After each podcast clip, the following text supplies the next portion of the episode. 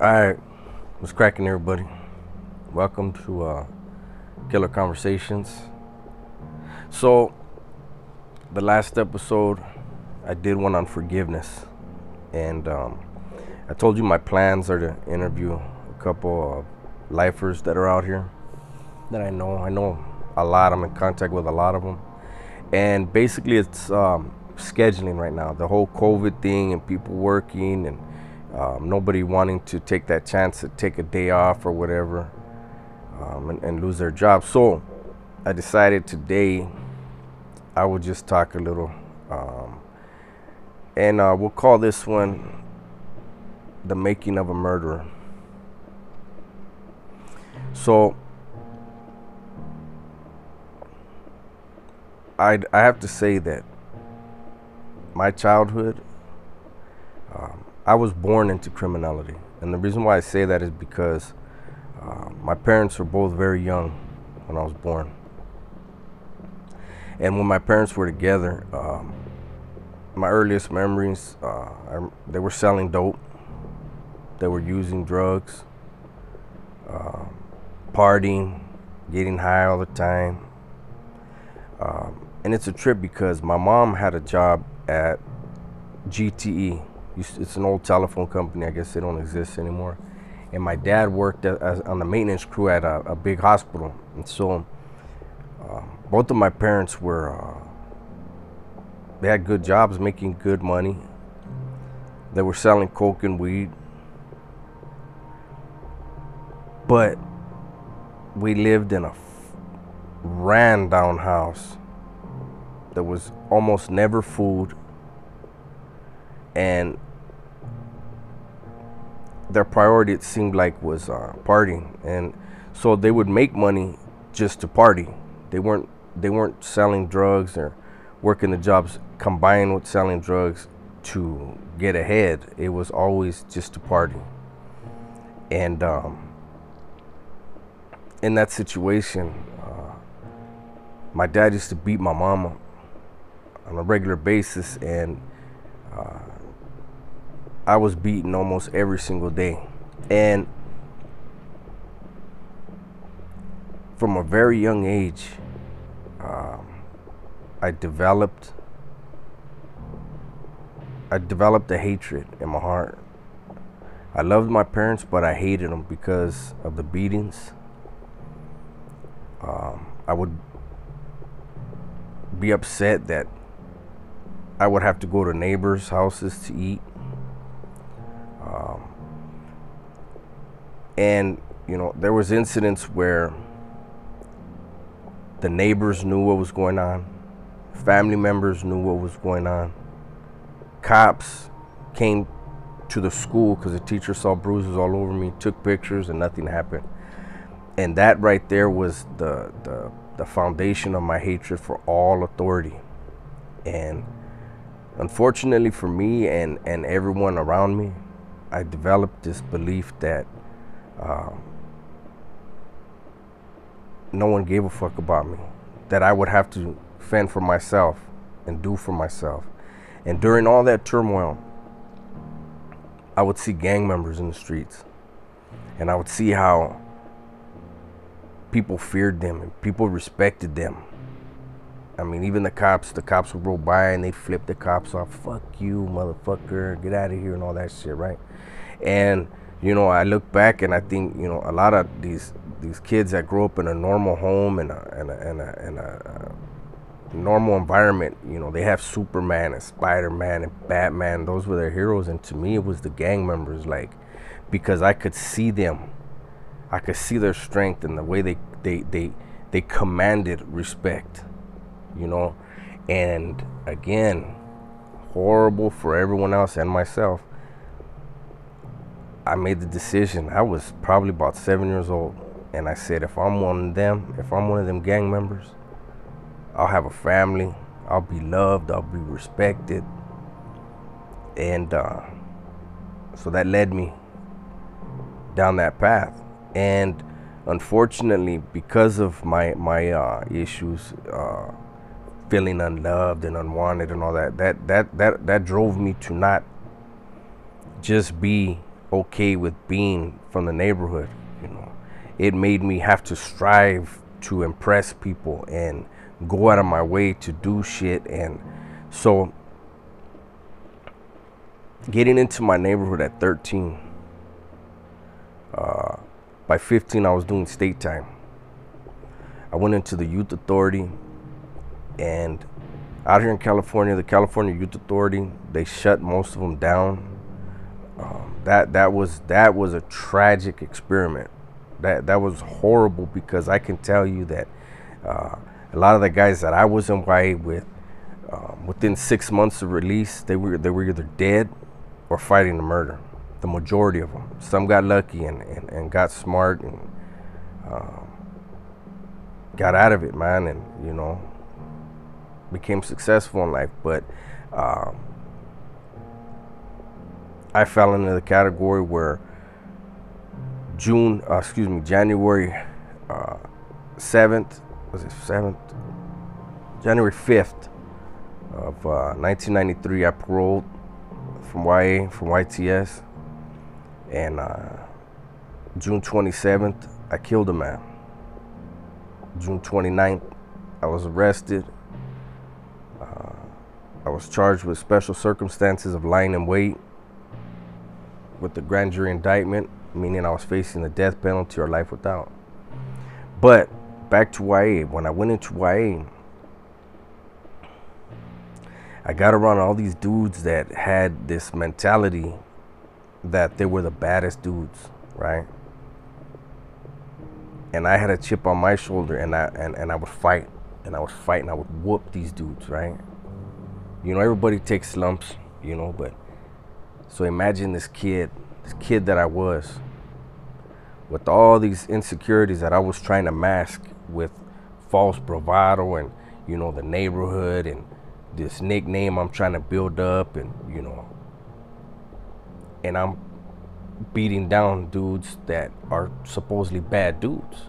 And it's reinforcing in my mind this is what you do and it was it was every time I did that when I look back every time I did that it was disconnecting me more from humanity. And it was making me more animalistic. And by the time I left the youth authority I knew in my mind right? It doesn't mean that it's true but when a person believes something it's true to them. And my truth at the time when I left the youth authority was that I was the baddest motherfucker alive. You know, and I had this fucked up white attitude, smart mouth, get into it with whoever. And uh, so in those five months I was out, you know, I had fun but I knew I would go back. I knew there was no question. I knew that anybody that got in my way, I would have no problem shooting them, stabbing them with the intention of killing. And um, I went to a, a baptism, celeb- the reception, I guess, after the baptism. And uh, partying with some of my homeboys. And um,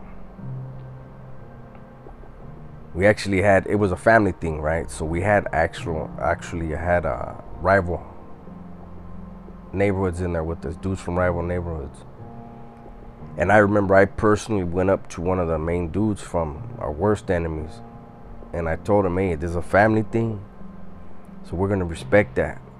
But when that sun goes down, you guys know what time it is. If you stick around, that's on you." And uh, the dude, we knew each other, and he was like, "Nah, it's all good, Holmes. I, I understand." As soon as it started getting dark, they were all out of there. And uh, I remember the cake belonged to one of the dudes, actually that dude I talked to. And uh, when they went to leave, you know, like on a bully move, I guess, I told him, "Hey, homie, uh, that beer, that cake is yours, but the beer inside is ours." And so we we filled up all the little K cups and we were filling like grabbing pots and shit and It's stupid, man. But anyways, we filled all that up and they left and we drank and we drank and we drank and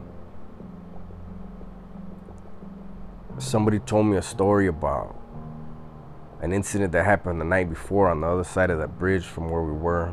And I'm not to get into all those details, but we wound up deciding to go across the bridge to the family's pad to keep partying. And uh, as we went into the apartments, I had stopped to light a cigarette, and my homeboys went in. By the time I was done, because I noticed there's a firehouse, fire station next door, and one of the firemen came out and was just staring at me. So I was looking at him like, "What's up?" He turned around, and that's when I walked in the apartments, and I noticed a carload of dudes, car running, full of dudes, and I knew, I these fools are here to put in work. So I ran up on the car.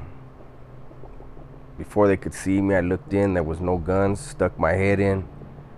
Asked them, hey, you know, what's up? Who you looking for? Where you from? Nothing. And they backed out. I went in there, the apartments, yelling at my homeboys. Fuck you guys just walked by that car. They didn't even notice it. Anyways, we came back out, went out to the, the, corner, and we're kicking it, bullshitting. That same car, uh, it came out of a dead end and stopped right in front of us. And uh, so we knew, oh yeah, these fools really want pedo. They want a problem. And so we, we, we rushed the car and they yelled out a rival neighborhood. And they said, we'll be back. And these dudes were all older. We were the oldest one of the dudes I was with was probably 20. I was 19. And we knew these were all older cats. They yelled out a rival neighborhood, said they'd be back. Okay. Now I'm knowing at that time my neighborhood was the most violent in our area. And I'm knowing if they come back, they ain't coming back here. They're gonna go to another part of the neighborhood. But dudes uh, that I was right there with were like, nah, them are older fools, man. They'll be back. Anyways, we went, got some straps, got some guns, came back. And about 45 minutes later, them dudes actually try to walk up on us on foot. And uh, I've never really gotten into all this detail, but for the podcast, I will. Um, we chased that whole crew out to the corner. And when we got to the corner, I'm looking at them, and it just none of it made sense. And uh, my homeboys were there, basically had them surrounded, well, walled off on one side, and they were standing there. Nobody was talking, and and so I I started talking, and I asked them who they were and where they were from. They didn't answer. I asked them like three more times. They didn't answer. I asked them if they realized where they were and how serious the situation was. Nothing. I then went the extra mile and explained to him. check this out. We're celebrating the homeboy's uh, baptism. He baptized his son. We're chilling right now. You guys want a problem? Go down to the park. Park in my neighborhood was considered the headquarters at the time. So I told him, go down to the park. There's a gang of motherfuckers waiting for somebody like you right now. But us right here, we're trying to kick it. Remember, we're strapped up. And uh, they still never answered. It was weird.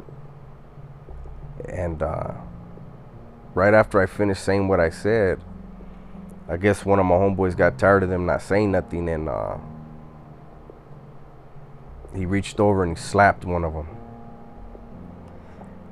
When he slapped that dude, one of their homeboys took a step back, reached in the back of his pants, and I knew I was to kill him as soon as he did that. Guns came out. They ran. and I chased them.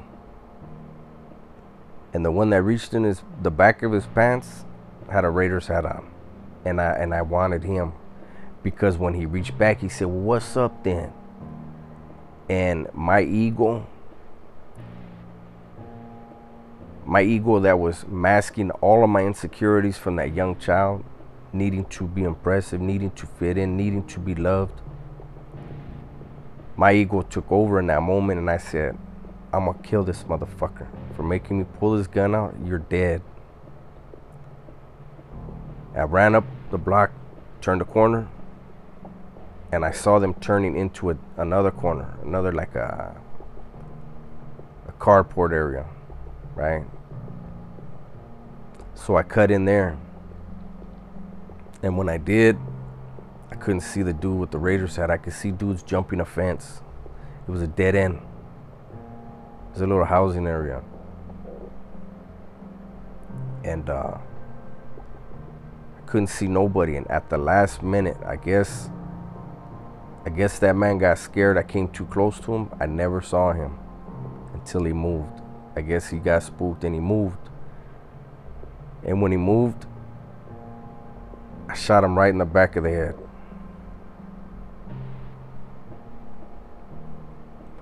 And it was the weirdest thing because he fell face down, but his legs kept running. And it was making an ugly sound because his legs were basically kicking into the ground and I knew this dude was dead. And at the time, and I want to make I want to make it clear, none of this is to be glorified. It was brutal what I did. It was uncalled for and unnecessary what I did. But I can't take back what I did. When I saw him down like that, I looked around at my homeboys. I looked at his homeboys. And I just jogged back into the apartments. Got a ride home. And I went to sleep. And I want you guys to think about that. What kind of human being can take another life and go home and sleep well? That's the person that I was. You know, it's the person I'm ashamed of, the old me.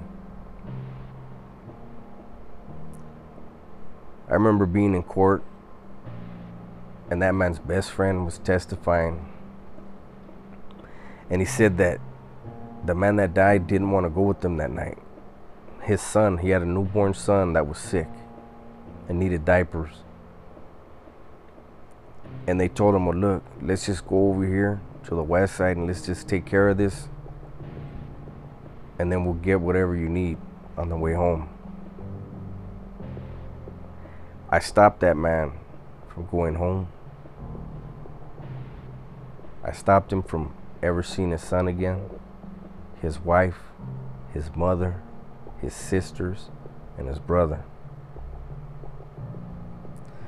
That was during the era where gang killings were rampant. And thousands of families were being destroyed regularly. But that doesn't make up for the fact that my insecurities and how I chose to mask them led to me victimizing that family, that community. And so that's my story. That's what I did, but it's not who I am. You know, I think of I think of that man and his family every day. And I know that they can never forgive me. I said that in the last episode. But I still move forward in a positive way and have a positive interaction with everybody I meet every single day. I'm not driven by my ego anymore.